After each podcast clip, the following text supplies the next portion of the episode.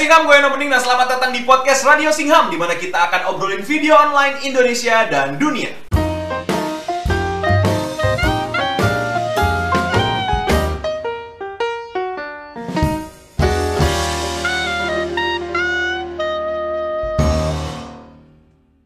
Podcast ini enaknya didengar pas pagi-pagi lagi sarapan atau pas kamu lagi insomnia, yang pasti bakal nemenin kamu tanpa harus kamu liatin videonya.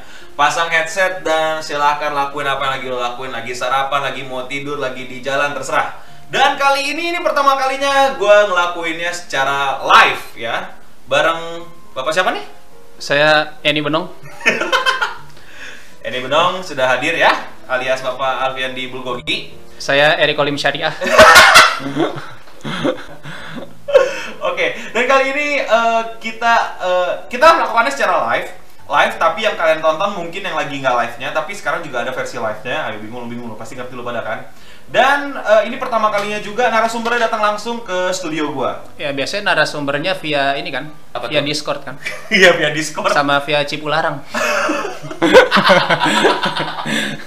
Nggak, maksudnya apanya tuh? Iya, pasti kan ada gelombang suara yang melewati tol Cipularang. Ada ya? Pasti ada gelombang suara lewat kabel-kabel Cipularang lah. Memang ada. Oke. Dan kali ini kita bakal ngebahas sebuah gosip-gosip yang sempat ramai di khalayak industri ini ya, kawalan muda. Sehun EXO mengirimkan surat kepada para penggemarnya bahwa ia tidak lagi menerima hadiah dari fans. Ia mengucapkan terima kasih kepada semua fans atas semua cinta yang selama ini ia telah dapatkan. Jadi mulai sekarang aku pikir hanya akan menerima pemikiran yang hangat sebagai pengganti hadiah ulang tahunku. Aku pikir memberikan kepada mereka yang membutuhkan akan menjadi hadiah ulang tahun terhebat yang pernah aku terima. Nah jadi katanya mulai sekarang aku hanya menerima pemikiran nih, kata Sehun. Pemikiran apa nih kira-kira yang dimaksud Sehun? Mungkin pendapat ya.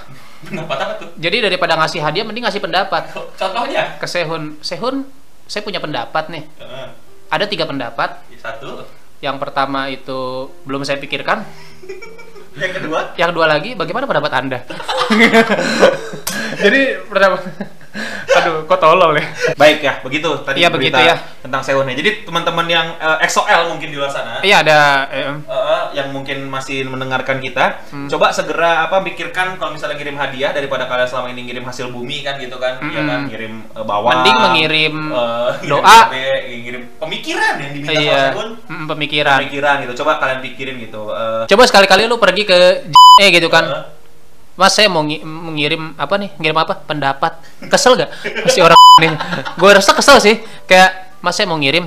Ya mau ngirim apa dan kemana? Saya mau ngirim pendapat. Saya mau ngirim saran. Bentar nih. Tiba-tiba. Kok? Tiba-tiba mas. Bentar nih. Kok ngirim saran gitu loh kesini. Bentar. Dia sampai nelpon CEO dulu kan. Mas. Pak. Mohon maaf nih Pak, memang kita melayani pengiriman saran. Wah. Jadi dari New Straits Times ya, American wrestler John Cena may be a household name amongst fans of WWE, but in South Korea, his followers are mainly K-pop enthusiasts. Cena is apparently a fan of K-pop group BTS and uploaded a photo of group's member J-Hope. Apa sih namanya? Jung Hae Sok. Jung Hae Sok. On his Instagram account on February 7. Ada dugaan bahwa John Cena suka K-pop dari postnya dia. Dia kan suka ngepost foto random tuh. Jadi, apakah John Cena fans K-pop apa enggak Bapak Alfi? Menurut saya masih belum bisa dipastikan, tetapi ini udah 60% lah kayaknya, 60%, tapi masih belum bisa dipastikan. Soalnya dia kan selama ini ngepost foto random-random aja kan. Ya berarti ya bisa kemungkinan dia emang random aja lagi, mungkin untuk nyenangin followernya. Kalau tiba-tiba dia ngepost foto Deddy Corbuzier gimana? Berarti dia ingin belajar sulap. Kan udah gak belajar sulap. Oh berarti dia nonton hitam putih. John Cena nonton hitam putih ya?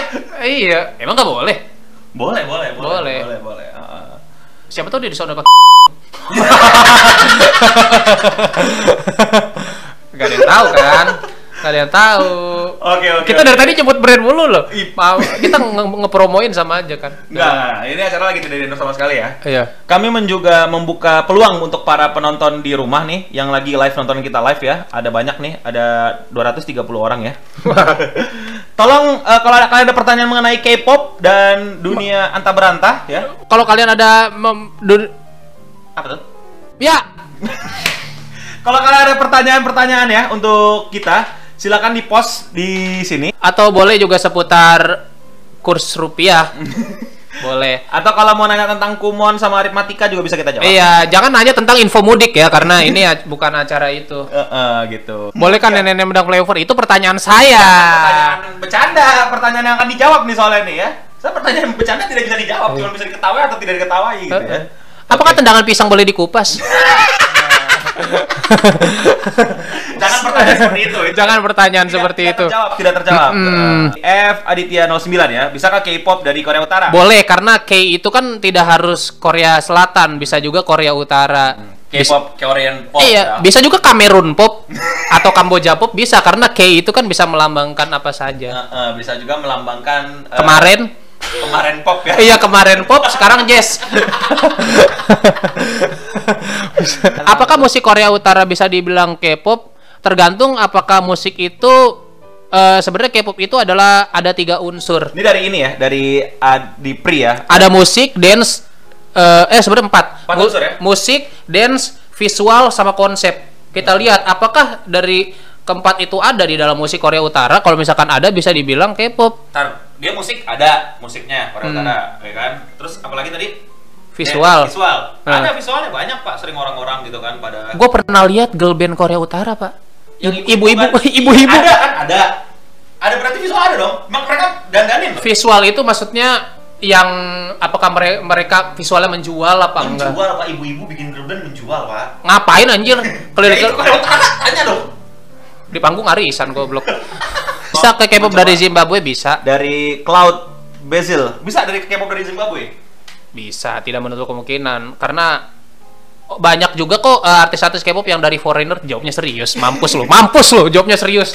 Banyak dari Blackpink dia ada Lisa dari Thailand. Oh, Lisa Thailand. Dari grup CLC ada namanya Sorn kan namanya Thailand banget tuh. Dari Indonesia yang terbaru ada serius ada idol K-pop dari Indonesia. Cari namanya grupnya One For You. Ada nama satu grupnya, satu membernya namanya Lodi. Dia lama kuliah sambil kerja gitu kok nggak salah gue dengar cerita dia. Akhirnya ada entertainmentnya sih nggak terlalu terkenal, tapi sekarang jadi orang-orang Indonesia tahu dia gara-gara semua portal-portal berita K-pop di Instagram tuh banyak yang beritain dia, jadi banyak yang kayak idol pertama K-pop dari Indonesia ada namanya Lodi. Oh, itu naik tuh ya. Namanya tadi apa nama grupnya? One For You. Oh nih, Sal Pramudia. Apakah Kim Jong Un bisa disebut Ajus? Gua gak tahu. Sebenarnya boleh karena Ajus itu pada dasarnya itu kayak paman, uncle. Bedanya sama opa apa? Kan biasanya ada opa. Kalau opa itu kayak yang umurnya kan beda jauh. Kakak. Oh, okay. Opa itu cara cewek manggil ke kakak laki-laki atau ke pacar. Serius, ke pacar atau ke kakak laki-laki si cewek akan manggil opa. Nah, kalau ini gimana? Ajushi. Kalau ajushi itu paman. Uncle, jadi kita panggil Uncle Jong Un gitu berarti. Bisakah dipanggil Uncle Jong Un? Pas lewat gitu, tengah jalan, Ajusi gitu. Bisa. Gue kalau lagi belanja yang itu bapak tua aja, gue panggil Ajusi. Oh Ajusi emang. Dulu waktu di Korea, waktu kemarin terakhir gue ke Korea, Ajusi. Ajusi gitu. Punten gitu. Punten Ajusi. Ari aing teh bade malanja nya. Ari ieu sabaraha gitu. Bagus. Oke, kita lihat pertanyaan-pertanyaannya lagi ya. Vian ya, bagaimana pendapat lu tentang anak K-pop yang main RP role player terus suka chat seks? Wah, gua nggak tahu nih. Itu adalah orang-orang yang tidak bisa melampiaskan di dunia nyata menurut gue. RP gua apa sih? RP tuh kayak rupiah kan? Kalau bahasa anak Twitternya akun ini. Akun alter. Jadi dia bikin akun alter. Role player itu dia anak-anak K-pop yang dia bikin akun role player itu untuk seolah-olah dia adalah idol K-pop. Dia pakai avatar-avatar idol. Tiba-tiba dia jadi bisa gitu. Nah, tapi bahkan ada beberapa yang terlalu jauh sampai ada yang antara akun role player itu pacaran, Pak. Bahkan mereka saling belum pernah ketemu sama sekali. Itu bahkan banyak kejadian. Pacarannya tuh pacaran chat doang. Tapi nggak pernah ketemu langsung. Ada beberapa yang bisa pernah ketemu langsung dan ada yang menyesal juga karena tidak sesuai kenyataan. Ada juga yang memang dia ya khusus pacaran buat di chat doang. Nah, ini yang ditanyakan adalah apakah kalau misalkan sampai chat seks itu gimana pendapat Anda? Kalau menurut gua sih sampai ada yang chat seks. Nggak tahu sih gua kejadiannya, tapi kayaknya ada sih. Kalau yang itu menurut gua yang terlalu Jonas banget sih. Terlalu Jonas banget aja, nggak bisa pelampiasan di dunia nyata, dia ke dunia maya anjir. Tapi kenapa harus chat seks? Itu emang pada dasarnya otaknya ya udah yang ngeres, udah. Pas chat seks dia ngebayanginnya si idol itu mungkin si pas dia ngebayangin. Ngomongnya pakai bahasa apa tuh pas chat seks? Bahasa tubuh kan. Sulit banget chatnya gimana goblok. Nah, maksudnya mereka role play kan. Jadi kayak mereka seakan-akan jadi si misalnya siapa tadi si iya. Siapa nama salah satunya sebutin siapa? Jadi G-Dragon gitu. Iya. Satunya lagi jadi Lisa gitu. Iya. Terus mereka ngobrol, Lisa, buka dong, lihat dikit dong gitu. Buka dikit dong gitu. Gua nggak tahu karena gua sendiri pun belum pernah, sumpah demi Allah, gua belum pernah main role player. Tapi menurut cerita yang gua dengar itu ada. Ada. Oh, oke. Mulai ngerti gua sisi kelam dari dunia K-pop nih. Kok jangan sampai VN aja. Kalau udah VN udah pasti ilfil. Kira menurut gue itu udah emang otaknya ngeres dan terlalu Jonas aja sih udah pendapat gue. Mereka tahu itu roleplay yang dicatin misalnya kayak gue. Ya tahu lah gila. Kan bahasa Indonesia pak. Halo. Tolol. Dari balasannya aja dong. Goblok. Masa ada J-Dragon bilang keles tiba-tiba di chatnya. Ya keles. Iya. Gitu. Buka dikit dong gitu kan. Ini serius nih kalau beberapa. Itu taruh itu dari si. Semoga terjawab ya Fian. Ini dari Eru7_. Ini serius nih, kalau beberapa entertainment atau agensi buka cabang di negara kita kayak JKT48 bakal berpengaruh pada musik di sini. Pasti yang pertama bakal banyak alay yang sering datang untuk foto-foto. Di mana? Di gedung itu, di gedungnya. Di gedungnya. Padahal isinya orang-orang tua, manajer-manajer. Padahal isinya kayak cuman karyawan-karyawan. Karena yang grup misalkan EXO gitu asli-aslinya kan pada di Korea kan. Kalaupun mau datang juga nggak bakal nginep di kantor itu sih. Dan ini yang harus diperhatikan, apakah mereka tujuan mereka apa dulu? Apakah untuk mencari bakat-bakat terpendam di Indonesia? Apakah untuk sekedar buka cabang dan mereka kesana mau cari ilham? Kesini datang untuk mencari ilham ya? Atau kesini datang untuk beli pulsa mungkin? Nggak mungkin juga, goblok banget. Buka gedung. CEO-nya ditanya apa motif Anda untuk buka cabang di Indonesia? Saya ingin mencoba bakso, goblok. Ngapain? Ya biar pulangnya ke SM Entertainment. Ya. Biar pulang terus tiba-tiba ngomong di podium pulang kampung nih. Oh bapak dong. Dari Raden V4 Dubbing, kemarin di Twitter ada yang melahirkan online. Mungkin ini berawal dari chat seks tadi.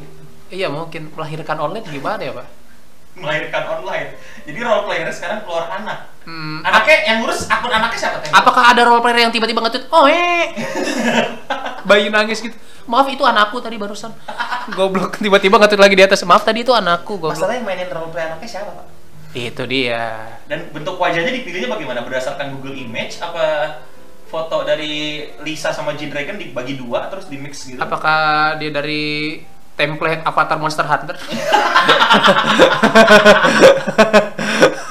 Tidak mungkin ya. Terus nama anaknya apakah nama Korea apa nama kita gitu? Apakah Parak Budi gitu kan? Parak Budi aja. Parak Budi bener-bener loh. Parak Budi melahirkannya di print pak. Lahirannya di print aja. Bisa di print cuman ada tulisan doang keluar Anaknya hasil kerekan. Oke. Kita lanjut ke pertanyaan berikutnya ya. Ini pertanyaan menarik Pi. Baskara_. Kenapa Alpi udah nggak pernah stand up lagi gitu? Ya kalau sekarang sih pertama karena stand up nyari materi itu susah banget pak. Nyari materi untuk lucu itu susah banget. Ngangkat kocak makin nambah followernya. Dengan konten yang sampah itu. Konten itu pak. Saya adminnya loh. Enggak. Template kan gitu. Pinjam pulsa dong. Nggak punya. Gimana mau punya pacar? Pulsa aja nggak ada. Kayak gitu ya, elah. Sekarang ada tambahannya pak, setiap ngomong ada tambahan sound effect. Tung. Ada juga yang dia orang lagi celingak-celinguk. Nyari apa bro? Nyari pacar. Sakit.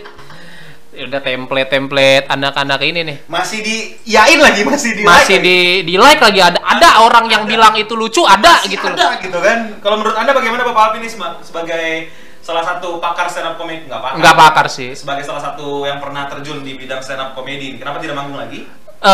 Pertama, nyari materi itu susah, dan kedua sudah banyak komik-komik baru yang setiap tahunnya muncul dan jelas mereka sangat lucu. Lebih rajin nyari materi. Dan lucu juga.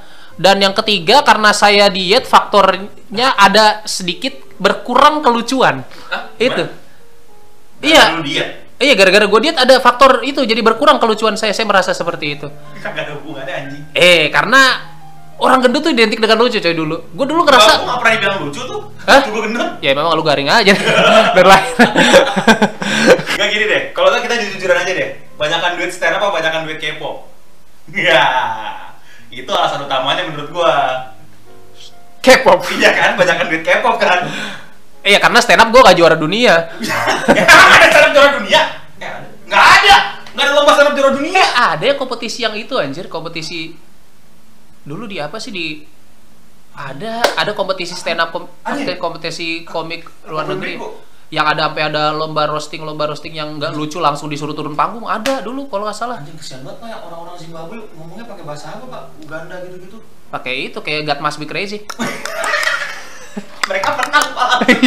Setiap kali kan pasti ada batu loncatan ya, Pak ya? Iya, enggak ada bener. Salah satu batu loncatan gue itu. Kalau enggak terusin di K-pop plus sekarang kapan lagi gitu. Karena iya, kita nggak tahu kan di K-pop senaik ini lagi kapan gitu kan. Kita iya, belum tahu J-pop sebangsat-bangsatnya gitu kan. Bukan berarti sekarang J-pop menurun, ada tetap. Ada, tapi nggak sepik dulu. Iya.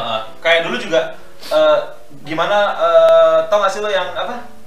Zaman-zamannya tuh kayak semua orang ikutin tuh bangsat shuffle dance. Iya. Kalau lo nggak ikutin, sekarang udah gak ada lagi tuh di anak menteng. Gue dulu di menteng sering banget tentang anak menteng shuffle. Lu temen gue ada yang jago buat shuffle tuh, bisa dari rumah sampai sekolah.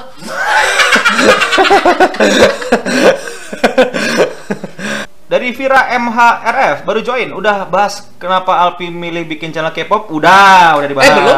Kalau kenapa bikin channel K-pop ya? Udah dong. Tadi lu jelasin karena stand up lu gak laku ya. Bukan, lebih ke kenapa memilih konten K-pop. Kenapa Alpiandi memilih bikin channel K-pop? Karena kenapa tidak memilih channel komedi? Iya kan? Karena basic gue di... Kenapa tidak milih channel komedi? Kenapa tidak pilih channel review Gapura gitu kan? Atau enggak gimana cara rakyat suling gitu kan? Rakyat suling lucu juga tuh. Bikinnya rakyat suling kan? Iya, review Gapura keren loh, bisa di endorse Garuda gitu-gitu buat berjelajah seluruh Indonesia nge-review semua Gapura, goblok. Terus kalau bisa pakai Garuda cuma buat datang ke gang review Gapura. Ih, kalau udah 100K banyak gang yang sengaja dihias-hias biar kita review. Ya. Kalau udah 100K biar review Bang Almi gitu. Gapura Garuda. Wah, buat pihak-pihak Garuda yang sudah mendengarkan konsep kami silakan hubungi kami di email ya. Email kami ada di Instagram kami masing-masing. Jadi itu konten yang sebenarnya tidak terlalu sulit untuk dibuat. Tiba-tiba ada Singham yang bikin duluan aja. Wah, kesal juga sih di Gapura. Tadi apa? Karena saya orangnya terbuka untuk ide, karena menurut saya ide itu gratis. Kalau lu nggak pernah lakuin itu nggak pernah jadi ide. Silahkan bikin review Gapura.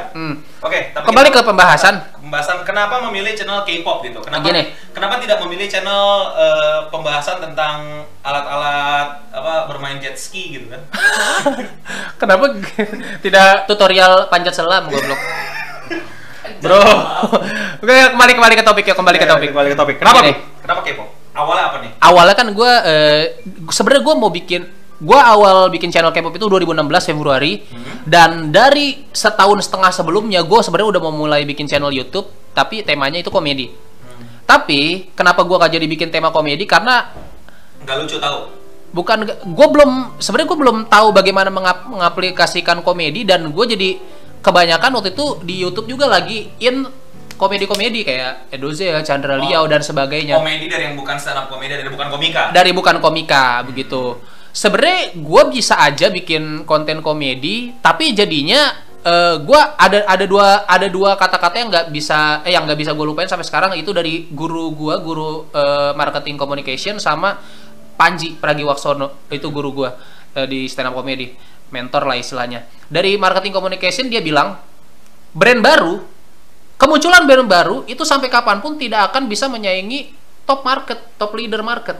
Kita sekarang ambil apa? Sekarang ada brand baru mie apa? Sampai kapanpun Indomie kan tetap kita. Yeah. Bahkan di otak kita aja setiap mau beli apapun mie apapun mereknya tetap kita bilang Indomie. Padahal bilang mau belinya, padahal yang mau kita beli adalah mie instan. Iya, mie sedap pun kadang-kadang di kampung-kampung banyak orang yang bilang mie sedap pun itu bilangnya apa? Indomie.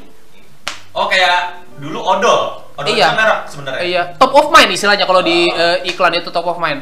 Nah, sampai kapanpun kata guru marketing communication gue, brand baru itu tidak akan bisa menyaingi apa namanya? Market leader.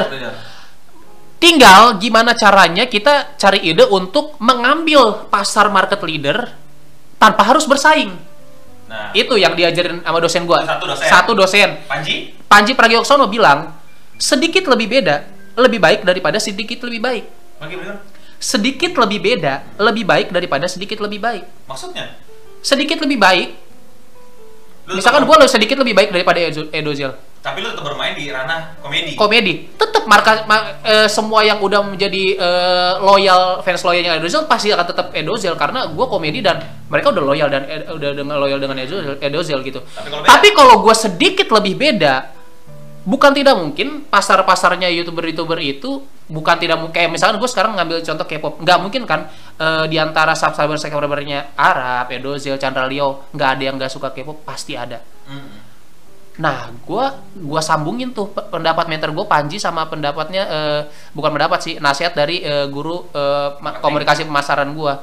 Bagaimana kita cara ngambil pasar youtuber yang udah gede tanpa harus bersaing sama mereka, tanpa harus mengganggu, mesti kayak kelihatan ini banget lah, head to head banget gitu, tanpa harus head to head. Caranya adalah gue bikin konten yang beda, yang gue lihat sebenarnya di pasar mereka itu ada pasar gue juga gitu. Tapi masih belum kayak terpenuhi. disilang-silangin iya, gitu. Iya, tapi belum terpenuhi itu. Belum terpenuhi. Ya udah, akhirnya gue ngambil apa yang banyak digemari anak-anak muda Indonesia. Gue ngelihat di K-pop ini ada peluang. Gue juga awal-awal bener-bener nol banget dan gue emang kalau kalian tahu sendiri di luar kan emang sebenarnya udah banyak reviewer K-pop, tapi belum. Nah, tapi di Indonesia gue lihat belum ada. Dan walaupun Indonesia bisa dibilang sih, karena kita pakai rata-rata kalau review kan kita mau nggak mau harus masukin musik Korea. Kalau kalian berpikir, apakah jadi youtuber K-pop bisa menjamin untuk sebagai kehidupan gitu dengan uang banyak dari YouTube? Kalian salah. Karena kena copyright semua. Sebenarnya kita banyak kena copyright dari masukin lagu itu, tapi yang gua seneng adalah karena gua niat awalnya kan gua bikin konten K-pop itu sebenarnya untuk apa ya sih, sekedar nge-share pendapat gua tentang misalkan ada lagu baru kayak gitu-gitu dengan cara yang komedik gitu, dengan tetap menjadi diri gua sendiri dengan kadang-kadang pembawaan lu yang beda lah. Iya, dan kadang-kadang gua membahas sesuatu itu untuk bukan reaction ya, kalau reaction kan nggak pakai script. Kayak untuk membahas sesuatu topik itu ada yang gue tulis script dulu secara komedik ya, dengan basic gue sebagai seorang stand up comedian. Jadi nggak kebuang juga tuh basic. Jadi basic gue sebagai stand up comedian kepake juga, nggak selamanya hilang juga. Begitu sih. Ya Vira yang tadi nanya nih, Vira MHRV, bener. Coba semua youtuber baru mikirnya kayak gini, makin banyak variasi yang kita tonton, iya kan? Kayak kemarin waktu itu gue pertama kali ketemu Albi, gue juga bilang, kalau stand up bikinnya K-pop, tapi malah gue dukung gitu, karena ya lu jangan stand up gitu, gue bilang apa? Udah, karena gue nilainya sebagai penonton gitu, gue anjing komedi tuh di YouTube udah banyak banget gitu kan, kayak semua orang bikin komedi, ya lu bikin K-pop terusin aja gitu, walaupun gue nggak nontonin videonya K-pop gitu, tapi jadi sebuah varian baru di YouTube gitu, makanya gue nggak pernah bilang kan ke kalian semua, kayak ada yang mungkin sukanya Bollywood, Hollywood, kayak sesimpel review Gapura, lu pikir hal tolol itu gak bakal gede. Alpi ini kalau lihat K-popnya dulu tuh struggle banget, ya kan? Struggle banget. Dari lu stuck di mana sih waktu itu? Kalau nggak salah stuck di 30.000 subscriber ya? Iya, gue pernah stuck di 30.000 subscriber, kayak nggak gerak-gerak sama sekali. Setahun lebih. Dan dia terus push sampai akhirnya meledaknya di K-pop World Festival ya? Iya, jadi waktu itu gue gue tuh ikut K-pop World Festival waktu 60.000 subscriber. Waktu 60.000 subscriber. Itu gue merasa juga udah kayak stuck banget itu, kayak aduh maksimal channel gue kayak udah maksimalnya, tapi gue emang gak berharap banyak banget waktu itu karena ya udahlah, mungkin masa K-pop yang nonton YouTube dan yang bisa gue gap itu ya cuman segini mungkin. Yang bisa gua ambil itu emang cuman 60.000 kali. Tapi tiba-tiba yang gua nggak nyangka adalah pada saat gue ikut kompetisi K-pop World Festival di Changwon, Korea waktu itu, dan alhamdulillah gue menang. Itu ternyata makin banyak subscriber yang datang, dan ternyata, nah ternyata selama ini adalah gue belum menjangkau semuanya. Dan ternyata dan secara gak langsung gue dibantu sama akun portal-portal berita K-pop di Instagram sih, karena waktu gue menang di Korea itu banyak yang memberitakan kemenangan gue di akun-akun portal berita K-pop. Jadi kayak melalui, ada yang mulut ke mulut, ada juga melalui komen ke komen gitu. Jadi ada yang balas-balasan komen. Ini siapa sih? Kok gue belum pernah lihat. Oh, ini Alfiandi YouTuber kayak gitu-gitu. Nah, jadi kayak ya kayak gitulah apa marketing gue di situ secara gak langsung. Oh. Oke. Okay. Itu tadi penjelasan Alfi ya, buat Vira tentang anjir kenapa. Jadi serius tadi, padahal awalnya bercanda sampah ya, jadi tiba-tiba jadi serius anjir. Thank you Singham yang udah nonton nih. Nanti ini versinya live, tapi akan tetap yang baru datang nih, yang mungkin baru nonton, nanti akan tetap gue edit, gue akan masukin secara online, jadi bisa kalian tonton secara online juga, jadi nggak live. Tapi rugi banget kalian nggak dapetin mungkin jokes-jokes yang agak naik tadi. Jangan di-share juga ini biar penasaran. Jangan di-share, nanti kita di penjara. Saya selalu terang-terangan loh ke subscriber saya takut di penjara kalau bikin konten, makanya saya males sebenarnya gitu loh. Karena tidak bebas gitu. Ya Bapak Alfi juga sebenarnya sama kayak saya, suka ragu gitu. Padahal kalau tongkrongan kita, wah rusak dunia akhirat. Rusak dunia akhirat. 27 detik lagi. Thank you buat yang udah nonton. Wih, ya thank you udah mau nonton. Thank you buat Alfiandi yang udah datang. Thank you buat subscribernya Eno yang udah nonton, dan ya mohon maaf kalau ada yang merasa boring dengan live ini ya. Mungkin ini bukan, mungkin gua bukan, lu bukan pasar gua gitu aja. Iya. Lu bukan pasar gua memang. Mungkin lu akan lebih nggak boring kalau nonton yang live-nya Rando atau Arab gitu. Iya mungkin bisa jadi gitu. Tapi yang pasti thank you Singham yang udah nonton ya. Pi, lu ada apa yang mau lu sampaikan ke teman-teman gua, ke sahabat-sahabat gua? Apa ada event atau ada pagelaran atau ada gladi resik yang akan melakukan? Gladi resik lu ngapa? Wayang. Tolonglah ya. Ya udah kalau gitu jangan lupa subscribe Alfiandi aja deh. Iya, jangan lupa subscribe saya. Kalau yang misalkan subscriber Eno ada yang suka K-pop, kalau yang enggak mah enggak usah, takutnya lu sia-sia aja subscribe gua. Karena lu tidak akan menemukan komedi-komedi yang Anda temukan di sini di channelnya. Iya. Iya, karena komedi yang K-pop lah ya. Karena gua tidak bisa sebebas di channel orang ya. Tidak apa-apa ya, tapi kalau kalian pengen banget tahu atau mungkin penasaran sama K-pop, lu bisa mulai dari channel Alfiandi, lu bisa subscribe, lu bisa follow juga berbagai macam sosial medianya Alfiandi ya, dari MySpace, Friendster-nya juga ada ya, LinkedIn-nya juga bisa di follow. Ini akun Friendster gue apa ya, udah lupa anjir. LinkedIn juga bisa di follow ya. Tapi dulu akun Friendster gue fotonya Shikamaru loh. Akun Friendster gue fotonya Shikamaru. Cloud anjing, masa Cloud ya? Cloud ya? Oh Cloud, Final Fantasy. Ya itu saja ya. Gimana sih Kam? Udah mau pergi? Udah kelar sarapannya? Udah mau berangkat sekolah? Apa udah ketiduran dengerin kita? Lu nonton di radio Singham ketiduran deh? Iya, serius gue nonton lu yang sama Fluxship tuh gue sampai nemenin gue tidur aja, sampai gue ketiduran. Ya yang udah tidur jangan bangun. Iya, pas gue bangun masih nyala. Waduh. Waduh. Lu tidurnya cuma 5 menit. Lu 1 jam kan itu? Iya, 1 jam. Ya, yang udah tidur, gak usah bangun, tidur aja. Selamat Mina Bobo ya, semoga mimpinya tidak mimpiin J-Dragon apa yang alter sex chat sama Lina, yang alter ya, yang alter loh ya, bukan sesungguhnya. Lina anjir, Lina siapa? Siapa Lisa, sorry Lisa. Lina siapa anjir? Lina ini apa? Lina ini kan apa?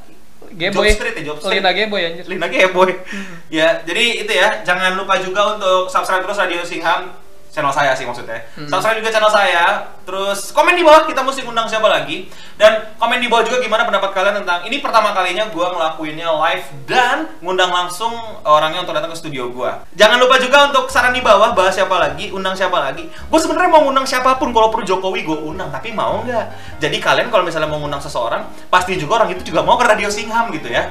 Jangan bang undang Rando bang, mau gue sumpah Rando beneran dah, gue datang ke rumahnya Eno. Kalau ada Rando bener. Hah? Jagain pintu. Enggak, gua giniin. Hehehe. Gua gitu-gitu aja terus sampai dia merasa terganggu. Hehehe. Gua gitu. Enggak, tapi serius kalau misalnya kalian juga bilangin ke seleb atau influencer yang kalian mau undang gitu, mungkin kalian bisa kasih tahu di komennya, atau kalian kasih kabar pas lagi live, masuk Radio Singham dan segala macam, kan sekalian promo acara gue. Tapi jangan spam ya, jangan spam. Kalau spam lu malu-maluin gue Singham, jangan ya. Beda spam sama ngabarin gitu, beda kan. Kayak lu kalau ngasih tahu apa lagi jadi fandom ngasih tahu seseorang gitu kan dengan cara sopan gitu. Jangan sampai datengin ke rumahnya juga bawa coki-coki sama roti sari roti dari Alfamart, tau nggak lo? Tahu. Idol-idol JKT48 kan osinya didatengin ke rumahnya, ditongkrongin depan pohon, Pak. Hah? Beneran anjing. Nah, fans-fans yang ngerti yang itu sama dia disamperin, fans-fansnya Wata-wata yang bener langsung nyamperin dia. Ngapain lo, ngapain? Ditarikin luar, ganggu orang goblok digituin. Iya.